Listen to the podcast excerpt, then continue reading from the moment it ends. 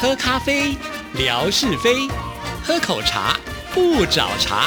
身心放轻松，烦恼自然空。央广即时通，互动更畅通。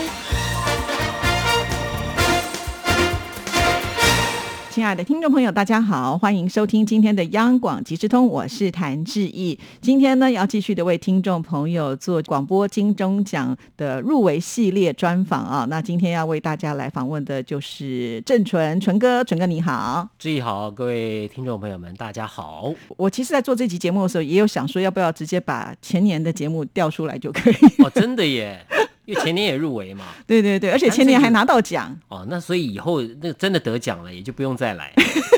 反正得奖的也有了。好啦，其实纯哥转行到了这个广播剧广播剧当中，一直都有很漂亮的成绩展现，也是挺厉害的。因为你之前最早拿到的金钟奖是广告，对不对？是听说你拿到广告之后，人家就不让我们参加 了。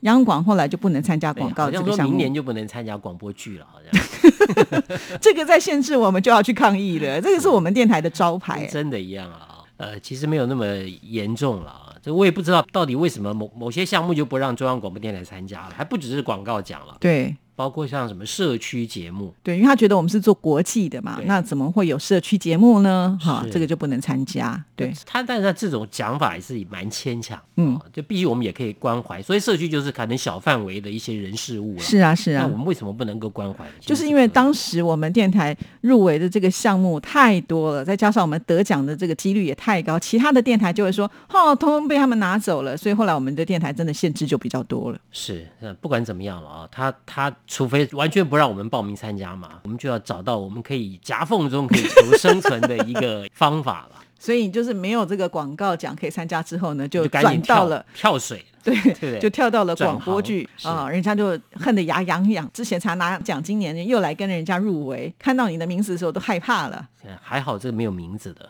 哦，对哈、对可是你上次得奖也是人生想想剧场啊，对。对，刚刚才跟志毅聊到，就是说，因为入围节目奖哦，通常都不知道是谁嗯做的，对所以如果有机会上台啊，先报自己的名字。 我人家讲，哎，你这个人是谁？你可能只是一个代表，或者说是电台的代表，是。他搞不好也不一定认为你是做这个节目的人，嗯，或者是来带领这个奖的人是都有是可是能哦。对，所以像你们个人讲，你们就就不用再重复了哦，否则你会讲你是谭志毅吗？呃，你有没有这样讲过？大家好，我我是中央央广的谭志毅。我在颁奖的时候有，颁奖啊，对颁奖那当然通常都会讲了哦，对，因为一定要把我们电台给搬出来嘛。是，嗯，但得奖的时候你不会讲，但是我发现有人会讲。有啦，以前我不懂啊，为什么要讲？后来我现在慢慢懂有了有。就是其实要我得奖我加有深别人对自己的印象，我又 学到了，希望今年能够派得上用场。是是是。 好，那我可不可以先问一下，上台领奖的话，你要讲什么谢词？其实我都没有特别先想了要讲什么，我都是蛮即兴的发表了，不外乎就是感谢大家在这个节目上面有付出的人，那一定要感谢的嘛。嗯那至于其他还有什么想讲的，就是就现场再说了。哦我觉得你想要刻意的去讲一些，就是说能够有共鸣的东西，未必能够这个有那个效果，这跟你做节目的风格蛮像的。蛮蛮像的。对，啊每次我要问就不陈喜哥欢说，准备。等一下你要讲什么，他就说我我不要先跟你讲，因为跟你讲了以后呢，你就不会有那个真正的惊喜。二来也是我也不知道要讲 什么，通常都是哎，那时时机到就知道要讲什么你了。应该是要做 live 节目会比较适合。对，但是我我自己因为上台两次了，那像志毅可能上台二十次 哦，可能就就没有特别的感觉，因为我两次的感觉我还是蛮明显的，嗯，就是到了第二次上台的时候，我已经完全忘了台下有人了。真的、哦，对，第一次还会觉得说啊，台下有人在等着我讲话嗯，哦，第二次的时候我已经完全没有这种感觉了，哦，你的意思是说已经习惯得奖的也这种不是习思惯，维，而是说，哎，我就觉得呃反正。在台上好像想讲什么就可以随便 讲什么，就不用想太多了。那我来回忆一下，就是前年的时候呢，因为我们都会要那个就是亲友团的票，是对，刚好我们家小 QQ 就住在你的女儿的旁边。是我来稍微转述一下，QQ 就跟我说：“哇，郑纯哥上去领奖的时候，哇，女儿跳的好开心哦，就好棒哦，这种感觉。其实这应该是你最开心的事情，就是说爸爸的荣耀，女儿看到了，是一个好的榜样。对，当时我要走上台的时候，我就听到那个欢呼声。嗯我想，哇，今年央广的加油团相当厉害。哇，怎么喊的那么大声、哦？原来是你 女儿在台上。后来我下去，我老婆在跟我讲的是我女儿喊的。哦，我的女儿，这个让我就是很非常感动的哦哎，非常的讶异了啊、因为平常她没有喊那么大声的，哦。平常都只有那个被骂的时候、跟人吵架的时候才会喊那么大声。 但是听你老婆这样讲话，你会觉得非常的感动，是对是真的是是一种真情流露。对，那我老婆说：“哎，你们央广加油团以后缺人的话啊，可以找找 攻你读们生吗对对对对，来来来来帮忙帮忙啊！哦哦，是是是，那这次呢，他应该会来吧还？有发挥的空间，对不对？对啊会会会，会因为我会们家就是这样，你不来的话呢，下个月就没有零用钱，你 用这一招哈、哦。开玩笑。，对啊，其实我觉得纯哥家就是非常的团结，几乎我看你每一次只要入围的话，都是全员到齐。对，但是大部分都失望而归的，啊 少部分能够这个带着欢笑而而而而离去的，好大部分都是哎我没关系没关系。之前呢，就是访问呃文哥的时候，他就有提到。他身为一个就是电台的，就是领导的人物啊，去参加金钟奖的时候，他说他也会有压力，他有压力，对他有什么压力压力，他会觉得说，如果前面都是别的电台不断的爆出别人的名字，然后我们可能就是都还没有出现的时候，他心里就会觉得忐忑不安，是对，然后就想说我们是不是该要稍微的检讨一下，或者是在未来的走向，我们要怎么样的去规划？他有这样子一些想法，我就心想说，你都没有直接参加了，就这么的紧张，那像我们呃，就是。真枪实弹的要去接受这种冲击，因为撕开之后你就知道有没有。那老实说，我们坐在下面的时候都希望叫到自己的名字，可是，一旦没有的时候，我们还要很镇定的帮旁边的人 拍手。陈哥，你那时候心情是怎么样的感觉？你说哪一次？就是你入围了没有得奖的那一次，还是说你每次入围都得奖啊？没有没有，当然我刚不是讲嘛，大部分都是带着遗憾而走啊， 很少带着欢笑而走。你说说的也就是拍手嘛，嗯，哦，表现出很有风度的感觉，是心里面就觉得，哎呀，怎么搞的，又不是我，哦，不是说这个评审也太没眼我光不了。会啦，我都不会怪评审， 都只怪自己了。哦，是是是，讲的好 像真的是太完美的人了。 对，因为我觉得有一种感觉就是，呃，有的时候你还不可以把你自己太失落的情绪给展现出来，因为你可能你同事得奖了，啊是，，对，那你不能在他的面前表现说你自己很难过，因为同事他肯定也要照顾到你的心情。虽然他很开心，可是他看到你的时候，他又要收敛他的那个开心。所以在那个当下，我觉得我们每一个人的情绪都是很微妙的。我觉得，是，尤其这个电视镜头可能不小心会拍到，哦，然后呃，他的表情你也会看到。说实在，你说要笑哦，我也感觉上哈，就是说大家基本上都很有风度了，但你也笑，你也难免的有一些尴尬了。嗯，对、你啊说你，很难要求说人一定要多么的有风度，呃，不要像有以前我看到有一些那种颁奖典礼哦，那个没有得奖会冲上台要去找评审的 那种、哦，那就比较奇怪了哦。因为我觉是得，既然你来参赛嘛，决定权就不在你手上哦，是不是一定是你？像有的人的理由很好玩，他说不是我没关系，但怎么会是他？这样的讲法也不对。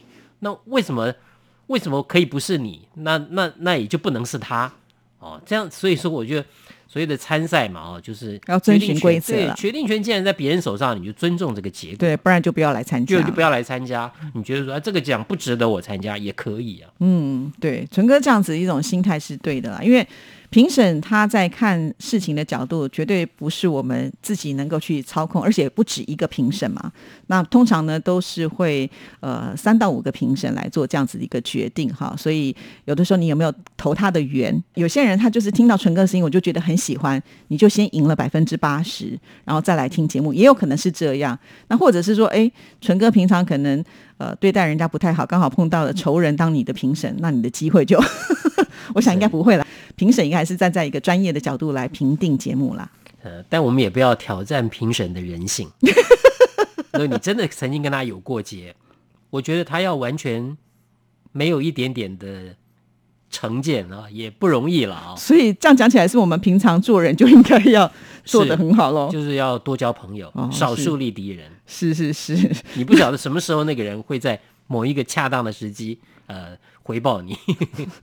好了，我们刚才讲的都是属于就是过往参加呃这个颁奖典礼的一个心情了哈。那纯哥还是要来跟大家聊一聊你的人生想想剧场这一次的主题是什么？ 好，请听两年前的专访内容啊，是不是？没有了，你这次不一样的节目内容，啊，之前是送行者嘛，我记哦得，是是这次是不是了吧？这一次讲的是校园里面的故事了。哦，哦，简单讲呢，它就是校园里面发生的这个失踪案。哦，那这失踪案呢，又跟这个一起轻生案有关。哦，那因为有有一个同学轻生了，那另外呢又有个同学失踪了，也就引起了其另外一位同学的关注。那么他就组织了呃另外的同学，也还在包含这个呃一位社会人士啊，那共同的来追踪啊这个他的同学的行踪。那这过程当中比较特别的是，呃，有相当重的文学的成分，哦，因为这次的作品呢，它是改编自一本文学小说。那这文学小说当然其实看起来就是文学味道很浓了，但还好的它就是它比较又是偏年轻人的这种题材，所以在改编的时候呢，我们就把比较重的那个文学的那个部分呢，要稍微抽掉一点。是因为纯哥讲到了一个重点啊，虽然有的时候这个内容它是很长很广的，但是身为一个就是导播的角色，你就必须要去抓取最重要的部分、最精彩的部分，把它呈现出来。其实我觉得这是在整个制作过程当中最困难的一部分。，对，那以前呢，我们都会请别人来帮我们写剧本。嗯，啊、有的时候是这位作者他自己来改写最方便，对啊他知道什么可以留啊、什么很重要啊、什么可以删。那这次呢，因为时间比较赶了，确实又决定要用什么样的作品来参加的时候，感觉上已经刻不容缓了。可能也是因为疫情的关系哦，所以这现在做这很不多是事你情做节目的一个风格吗？就是做很多事情的联络都不太方 便哦，所以这次呢，我就自己当编剧。哦，真的哎我哦、自己当编剧，这算是我第一次做这么大规模的这种这文字的，我我们不能讲创作，这完全不是我创作，嗯而是说文字的编辑了。是好是把因它为改编成了广播剧版。对广播剧的形式嗯嘛，因为你也知道，就是说小说它有很多是叙述，对好、文字的叙述，再加上对白。对，那我就尽量把一些对白留着，再加上一些这个转换，哦，也是要把很多东西要做一些删节了，哦，嗯再把它组合起来。对那确实也是花了一些功夫。我也曾经想过要请这个作家自己来改编，可是后来我我想，因为时间太赶，我如果要等作家的档期的话，可能会来不及。对，而且我常常也觉得，作家他毕竟不是从事广播的这一块。